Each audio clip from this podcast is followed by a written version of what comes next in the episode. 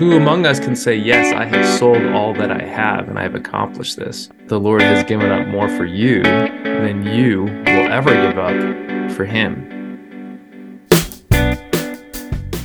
Welcome to Every Moment His. This is a podcast where we seek to bring every aspect, every moment of our lives under the gentle authority of Jesus Christ, the King of the universe. We're glad you're here when we pray this conversation is a blessing to you.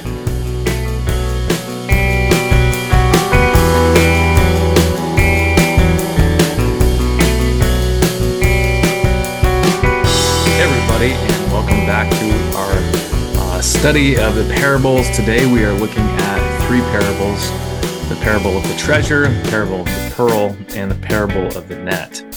Uh, so we'll do a little review um, before we jump into that, and we'll actually start with the net and uh, spend the majority of our time on the treasure and the pearl.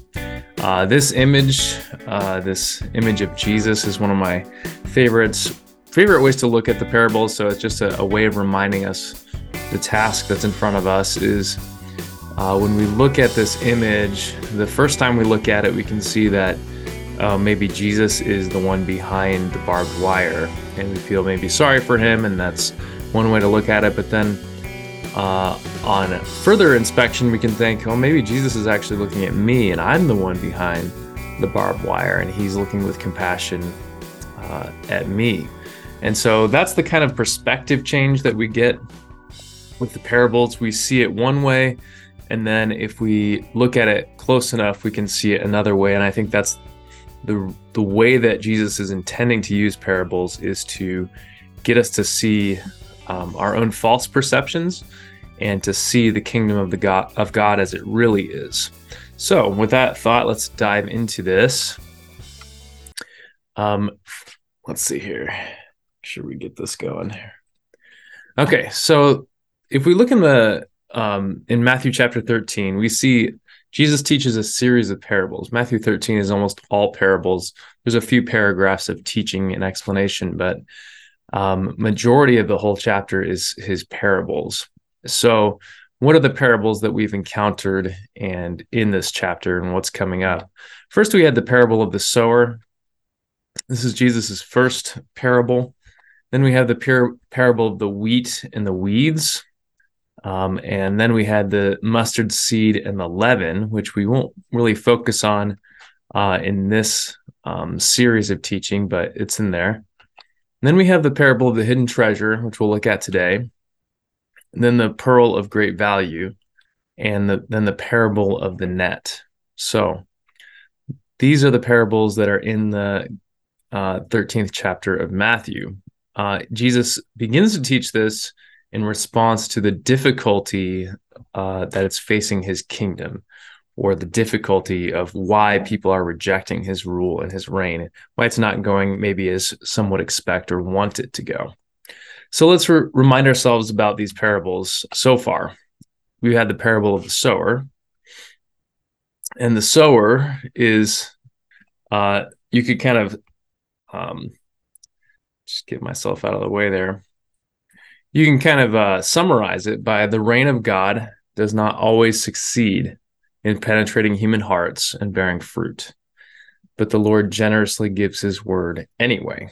So we see that picture of the sower, and there's this mystery of why the reign of God is rejected by some. And the answer is the condition of the soil. And Jesus describes how this is and even though some will never believe the message of the kingdom, nonetheless, the sower throws it out. So that's what it's teaching us about the kingdom. Uh, the next, let's see, the next is the parable of the weeds. And we could summarize that one. There's going to be evil right along with the good in this world, and we must bear with it. But on the last day, all will be made right. And so the emphasis of this one is really on the question of should we tear these weeds out of the wheat before the harvest? And the answer is no, wait till the end. The mustard seed and the leaven, we could kind of summarize the the punch of these ones as the kingdom of God starts small and doesn't look significant, but soon is huge everywhere and affects everything. So the parable of the mustard seed grows to a great tree in the garden, even the birds come and make its nest in its branches. So it's something that grows. It looks insignificant and small, like just like we could say the death of a Jewish rabbi looks insignificant and small. But then soon enough, uh, all nations find refuge under the gospel and the kingdom of Jesus. Or the leaven is this insignificant looking powder that goes into the the bread and it's worked all the way through and it affects everything even though it's kind of like magic. You wouldn't expect that when you're uh, just looking at it but it works its way through everything and changes everything. So this kind of mysterious expanding ubiquitous is a $10 word ubiquitous kingdom of god. Uh, now we look at the parable of the net. And so we'll read this together and then uh, do some interpretation of it. So Jesus says, Again, the kingdom of heaven is like a net that was thrown into the sea and gathered fish of every kind. When it was full, men drew it ashore and sat down and sorted the good into containers, but threw away the bad. Very simple. Um, and then Jesus gives an uh, meaning of this. So it will be at the end of the age. The angels will come out and separate the evil from the righteous and throw them into the fiery furnace. In that place, there will be weeping and gnashing of teeth. So, if we look at this, like what imagery does Jesus use in this parable? Is a good question. He uses a net and two kinds of fish and men sorting them out. Um, why does he use that? Well, you know, nets are indiscriminate. They they just get whatever's there. They're not making the decision, the judgment at the time. Um, there's good fish, there's bad fish. There's ones you want to eat, there's ones you don't want to eat. And so all kinds of things indiscriminately are being pulled up. And that's similar to the other teachings of the gospel so far. Uh, like the sower throws the seed wherever, you know, it doesn't account for is it going to find success? Um, and so that's similar, right? There's this um, universal proclamation of the gospel to good people, to bad people, to those who hear, to those who stop up their ears. So, what do those images represent? Jesus gives us the answer in some regard.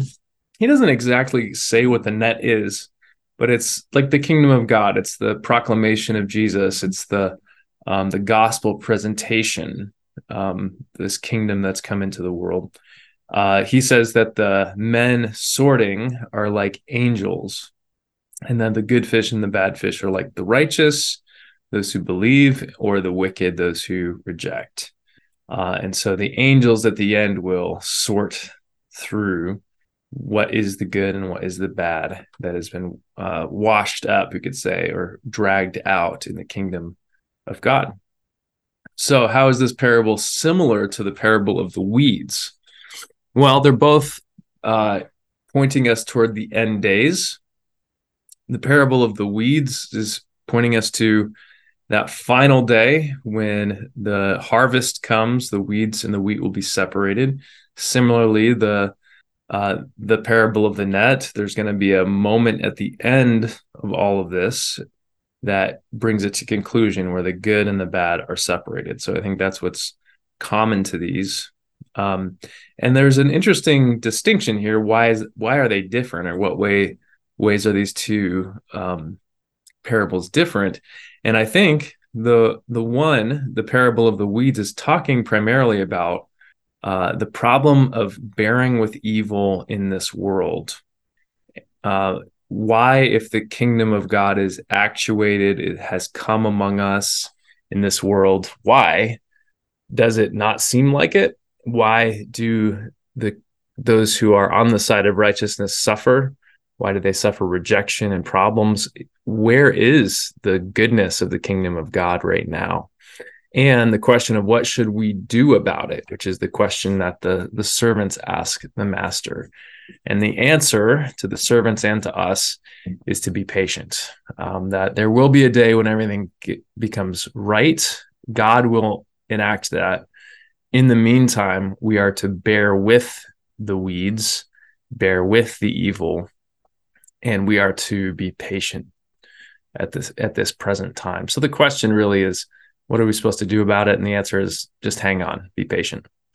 Um, the parable of the net really doesn't have that same idea or the same question of should we spring into action because of the evil that we see the question it's really more succinct. It's just pointing to that last day.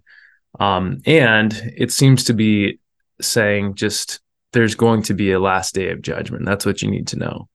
Um, there's going to be maybe those who pretend to be christians who are caught up in the church who lie their way in or are there for disingenuous reasons. Um, but we're not going to be able to sort that out. The angels will. So know that there's a, a last day coming um, and the sorting will occur, just not yet.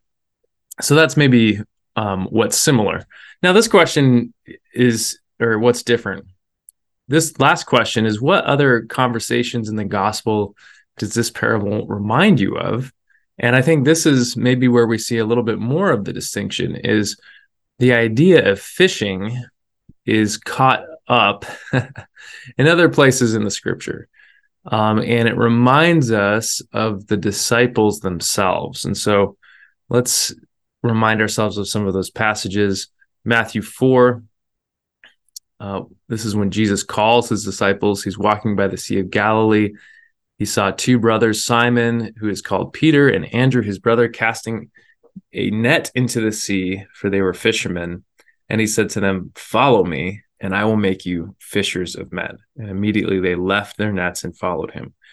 And so this connects to the original calling of the disciples to become fishers of men, to cast their nets broadly, and to bring all kinds of people into God's kingdom. Another uh, connection is that we as Christians are also called to have this mindset that even though it's not going to be perfect or pretty all the time in the church, um, that and we might end up getting some bad fish. Nonetheless, persevere in the mission.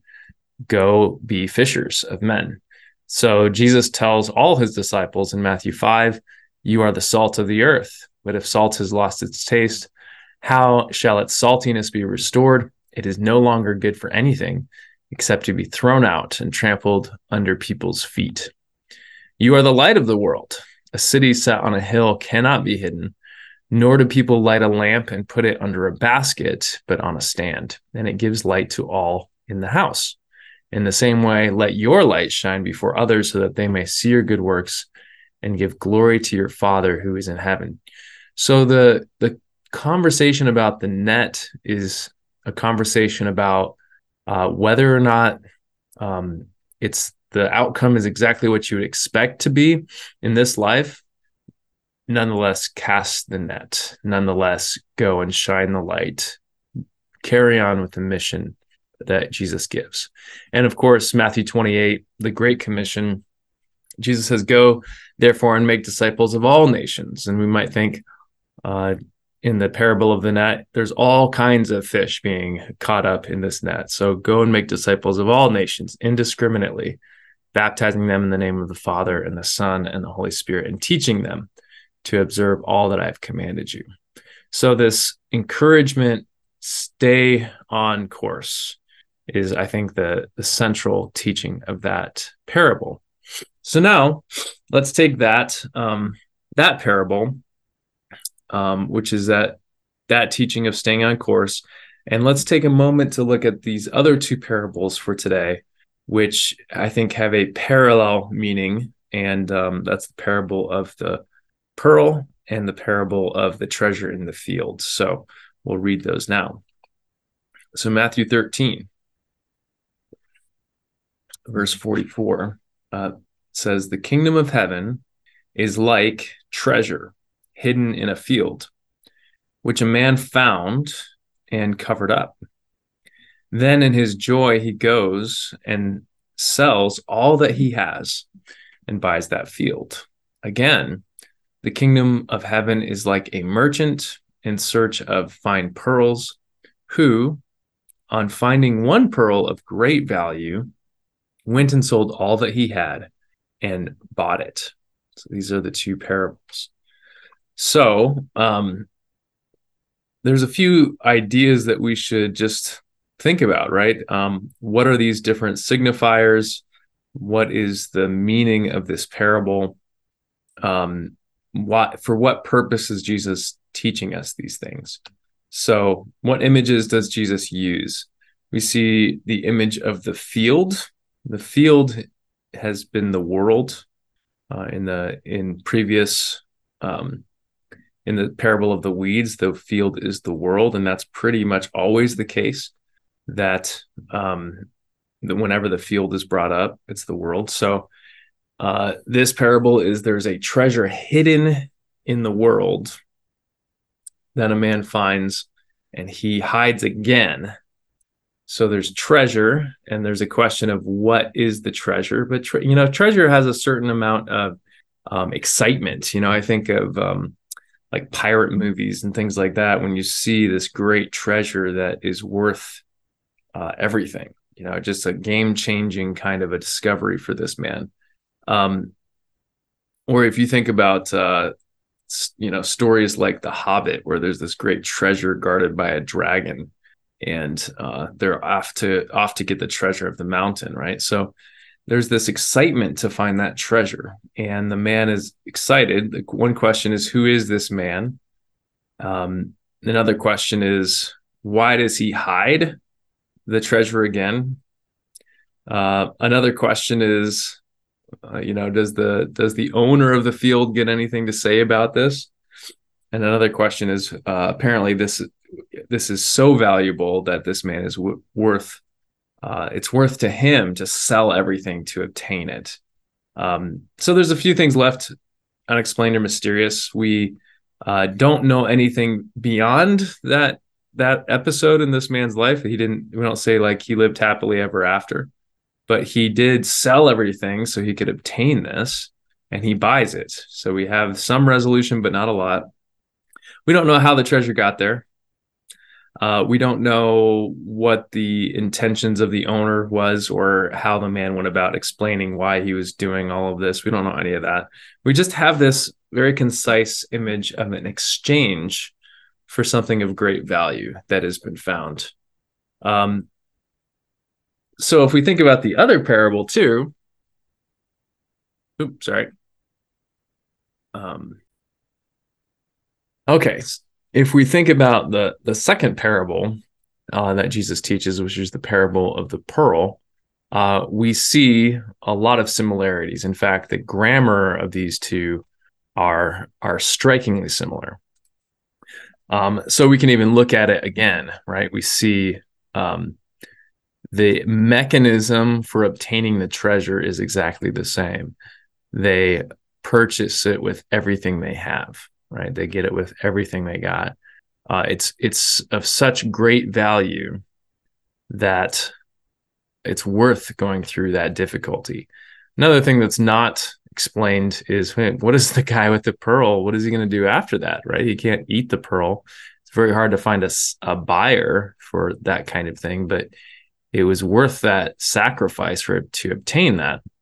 So that's the striking similarities, and for that reason, almost every single commentator throughout history has said they have a, the same punch, the same meaning. There's not a lot of distinction in the ways these are to be understood. They both have to do with this exchange for something great.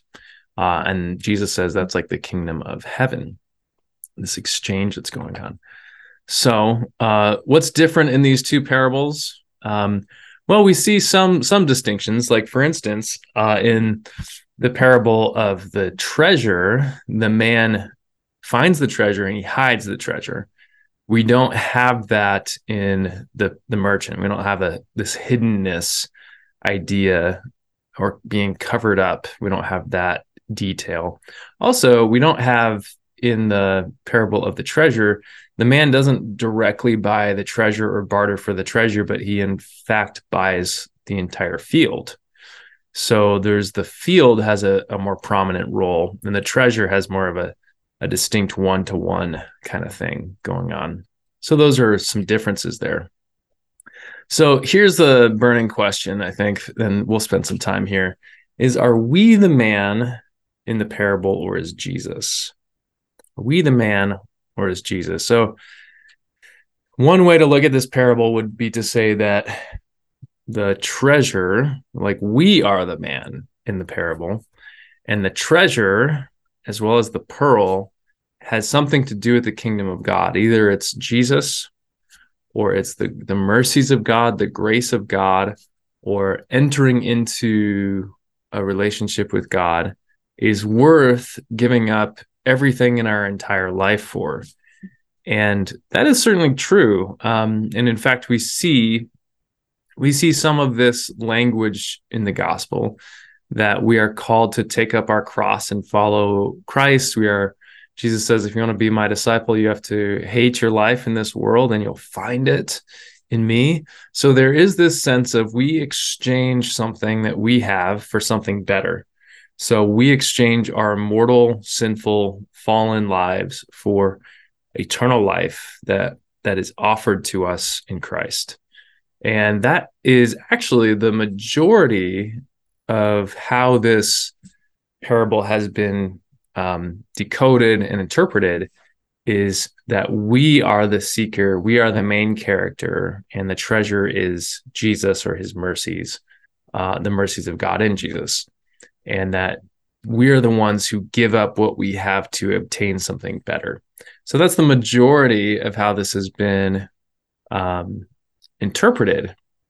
The other possible interpretation is that Jesus is the man or God, but Jesus is the man and he finds the treasure, which is us or the church.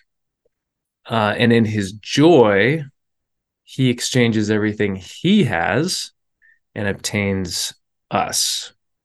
He exchanges his possessions to obtain us. And I'm going to try to make the case that I think that is the more faithful and more fitting um, interpretation of this parable that in the parable, it's a picture of Jesus seeking and searching out uh, his church, his people, and exchanging everything he has to obtain that. I think that's the meaning of these parables together. And I'll, I'll give you a few reasons why. So, first, uh, if we look at this, um, just in general, we humans are never the first actors in salvation. That's not how it works.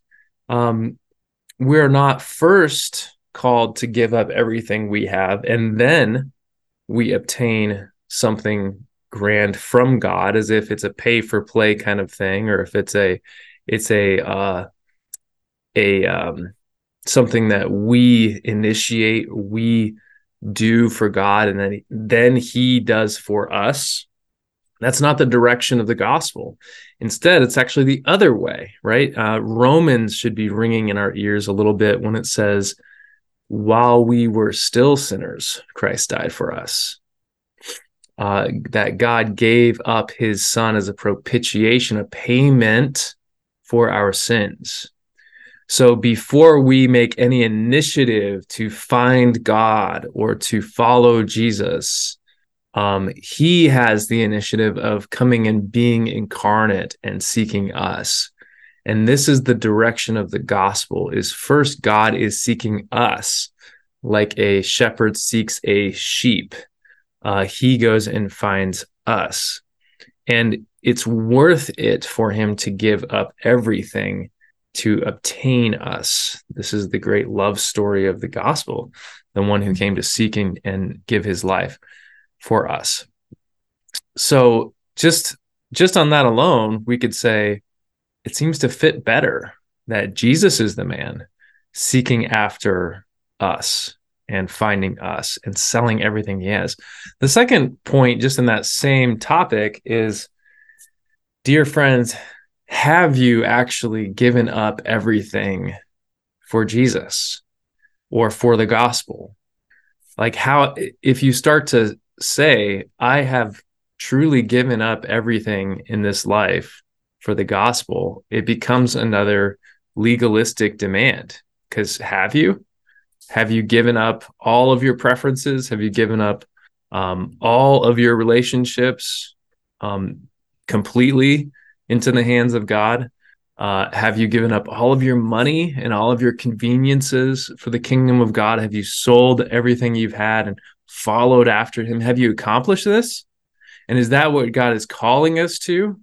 Um, that unless you become completely impoverished, unless you are martyred for the faith and give up your life, um, unless um, you're above question when it comes to your holiness and pureness, uh, that you have not yet obtained the kingdom of God. Because who among us can say, Yes, I have sold all that I have and I have accomplished this? Uh, we have done maybe some sacrifice in our life for the gospel, uh, maybe a small portion, but I promise you that the Lord has given up more for you than you will ever give up for Him.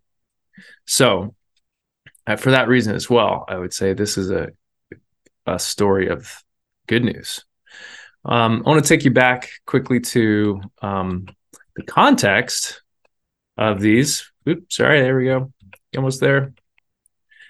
The the parables that are in Matthew 13, I want you to take a look at these: the sower, the wheat, the mustard, and the leaven, the hidden treasure, pearl of great value, and the parable of the net. And remember, the context is Jesus's ministry is, is apparently not going great and there's a lot of opposition there's a lot of difficulty. And a lot of these are kind of bad news.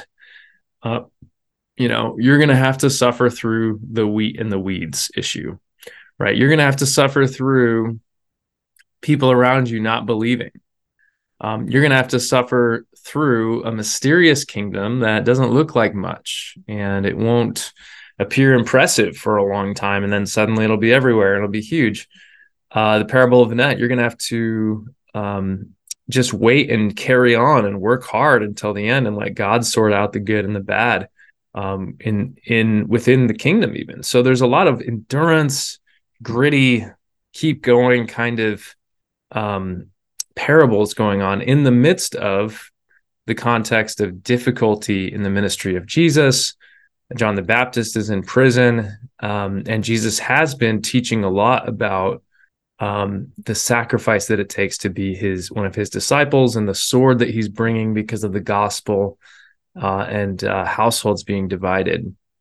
And so when we look at these, the hidden treasure and the pearl of great value, these are a little bit of a reprieve and good news um, in the midst of the difficulty. You're like, okay, Jesus, if we have to give up lots of stuff for um, for the gospel, if we have to endure the difficulty, the ambiguity of waiting for that final day and not seeing the results that we had hoped for and living among evil for the, all this time, uh, what's the good news? The good news is the kingdom of God is like a man who went and sought and who gave up everything to obtain this. That the good news is that Jesus gave up everything to obtain you.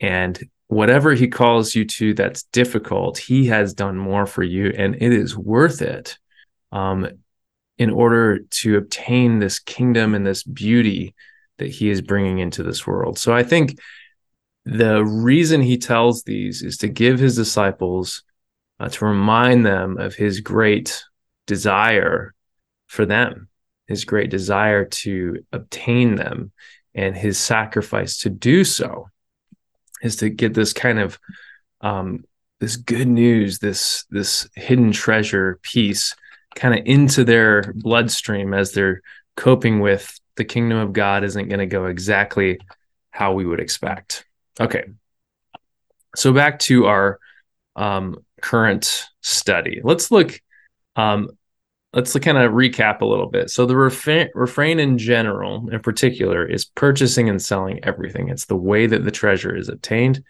And not only is the value of this pearl or the treasure highlighted, but how it was obtained is the highlight. And we've already talked about these two interpretations. Either it's us selling everything to obtain Jesus, or Jesus selling everything to obtain us. Um, those are the main two. There's a couple of passages in Matthew that can help us to interpret this, and we'll go over those next. Okay, so we'll look at these three passages to help shed some light on the situation. So the first is Matthew 18. This is the parable of the unforgiving servant. So it comes a little bit further down. And again, we're trying to answer the question um, are we the ones who give up everything for the gospel or and for Jesus, or is Jesus the one who gives up everything for the kingdom and for uh, us, his kingdom? So let's look in Matthew 18. We won't read all of it, but the beginning of this parable says, Therefore, the kingdom of heaven may be compared to a king who wished to settle mm-hmm. accounts with his servants. When he began to settle, one was brought to him who owed him 10,000 talents. And since he could not pay, so I want you to notice that, since he could not pay, his master ordered him to be sold with his wife and children and all that he had. There's a similar language and payment to be made. So I want you to notice in the setup for this parable the the impossibility of payment here. 10,000 talents would be like billions of dollars in our uh, money. Uh, that's how much this man owed. And he was not able to pay. Uh, and then uh, there's this image of punishment, divine punishment of being sold into into uh, basically hell until this payment is paid off. So this is not a good image for us trying to pay God for what we owe him. That's the point I'm trying to make. So that is helpful. In fact, what happens next? So the servant fell on his knees, imploring him, Have patience with me, and I will pay you everything, which is also not true. And out of pity for him, the master of that servant released him and forgave him the debt. So he ate the cost of this great debt. He picked up the bill. He's the one who paid for it. Um, and so the one who does the positive paying for something is the God king figure in this parable. And the one who fails to do the paying thing is the servant. So that's the first one. Say, I don't know if we're the ones who pay or give up everything or sell everything to obtain Jesus. Uh, the second one is Matthew 19 21. And this is when the rich young ruler comes to talk to Jesus, asking him what he needs to do to obtain eternal life. Uh, so he says, Teacher, what good deed must I do to have eternal life? And he said to him, Why do you ask me what is good? There's only one who is good.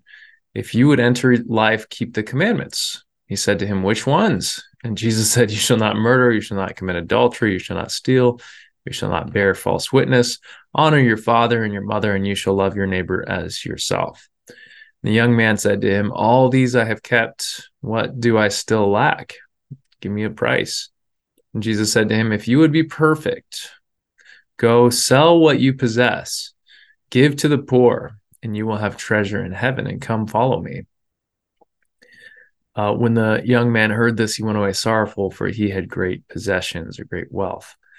So we see again in this scenario, this man could have given up everything and followed Jesus, give all his possessions away. But he, Jesus asks him to do the one thing he knows he won't do. He knows he won't give up this this possession and this um, this wealth that he has, and he won't obtain the treasure that is for him in heaven. So he goes away sad. And then after this, the disciples ask if he can't get into heaven, who can? And Jesus answers, um, with God, all things are possible, right? It's it's like a rich man getting into heaven is like going through the eye uh, a, a camel going through the eye of a needle, but with God, all things are possible. So again, we have a negative portrayal of humans selling everything and obtaining something greater in the kingdom of God. We have a failure of humanity to do this um, in this image. Okay, the last one uh, is in the end, it's Matthew 20, 28. And this is toward the end of Jesus's uh, earthly life before his death and resurrection. Um, there's this question of who's going to be the greatest in the in the kingdom of God among the disciples. And listen to Jesus's response here. Jesus calls to them and says, You know that the rulers of the Gentiles lord it over them, and their great ones exercise authority over them.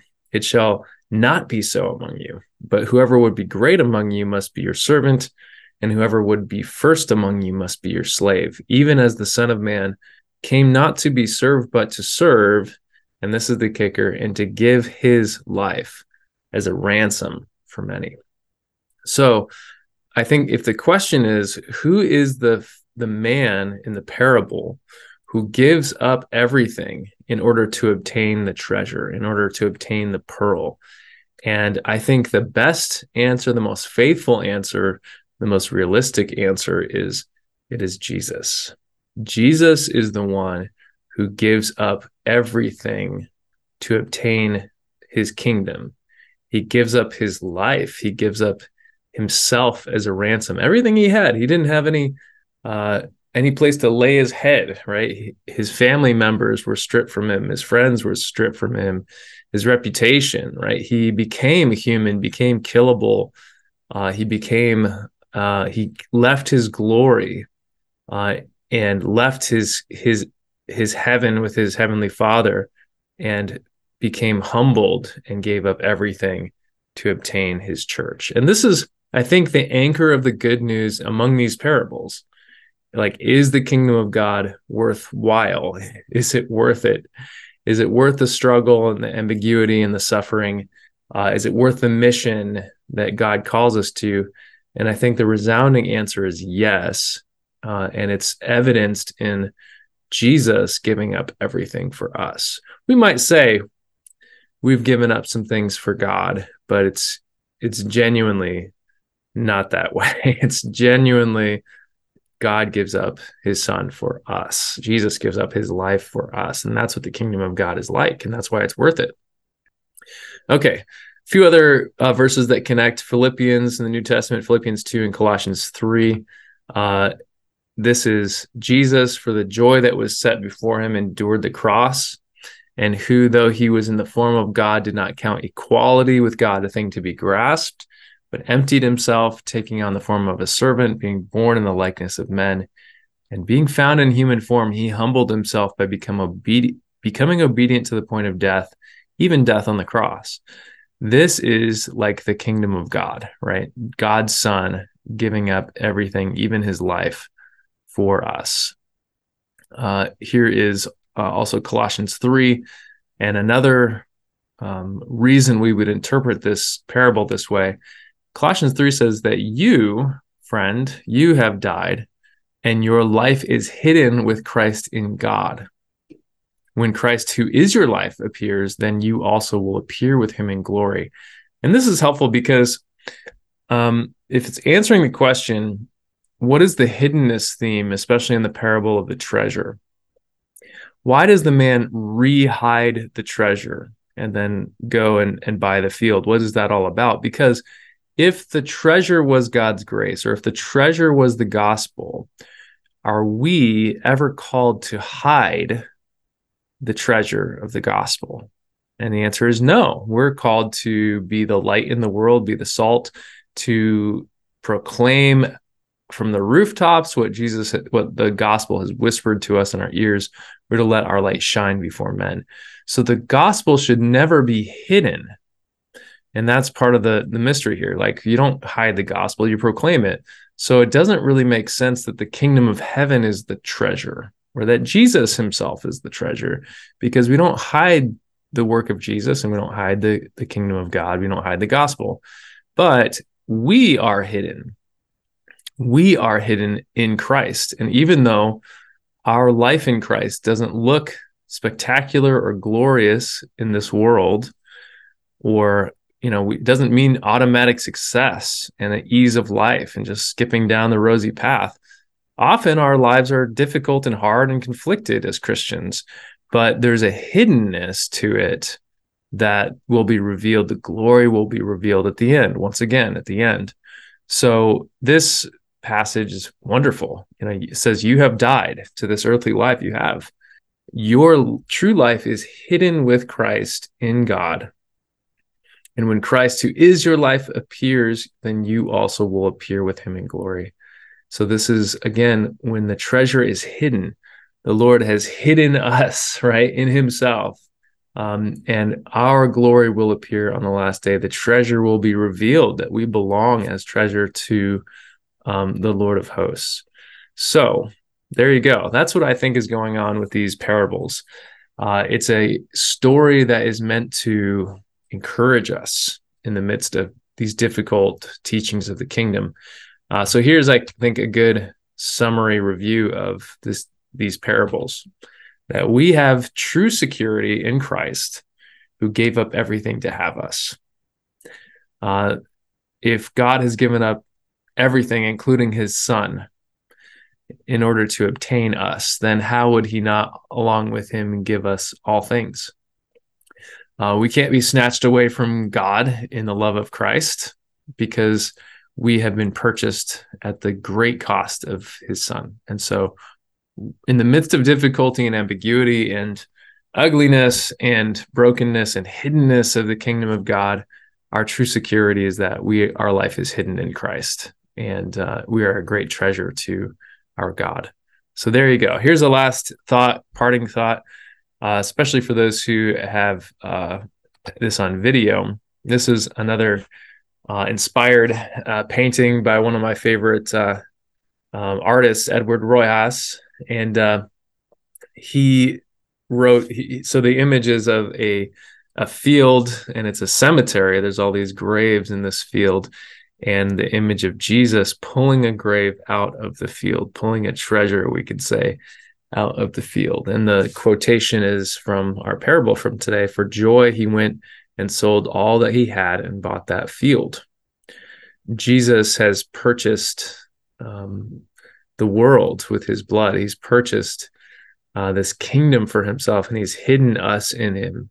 And that means that he will raise us from the dead. We are his treasured possession and he will obtain the treasure that he has bought uh, when he returns to this world. He'll raise us from the grave and and bring us into his presence uh, forever and ever to rule and reign with him. So be encouraged, Christians. Um, we are the Lord's treasured possession. Um, thanks for coming along, and uh, we'll do some more of these parable studies uh, coming up next. Thanks for listening to this episode. We hope it was useful for you. If you found this particular useful, you can share this episode with friends or family.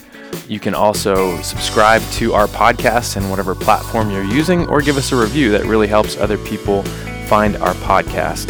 This is also a teaching ministry of Holy Cross in Kearney, Nebraska. And so, if you do not have a church, we would love to welcome you into our community to build you up and to share the joy of salvation with you and the rest of the members here at Holy Cross.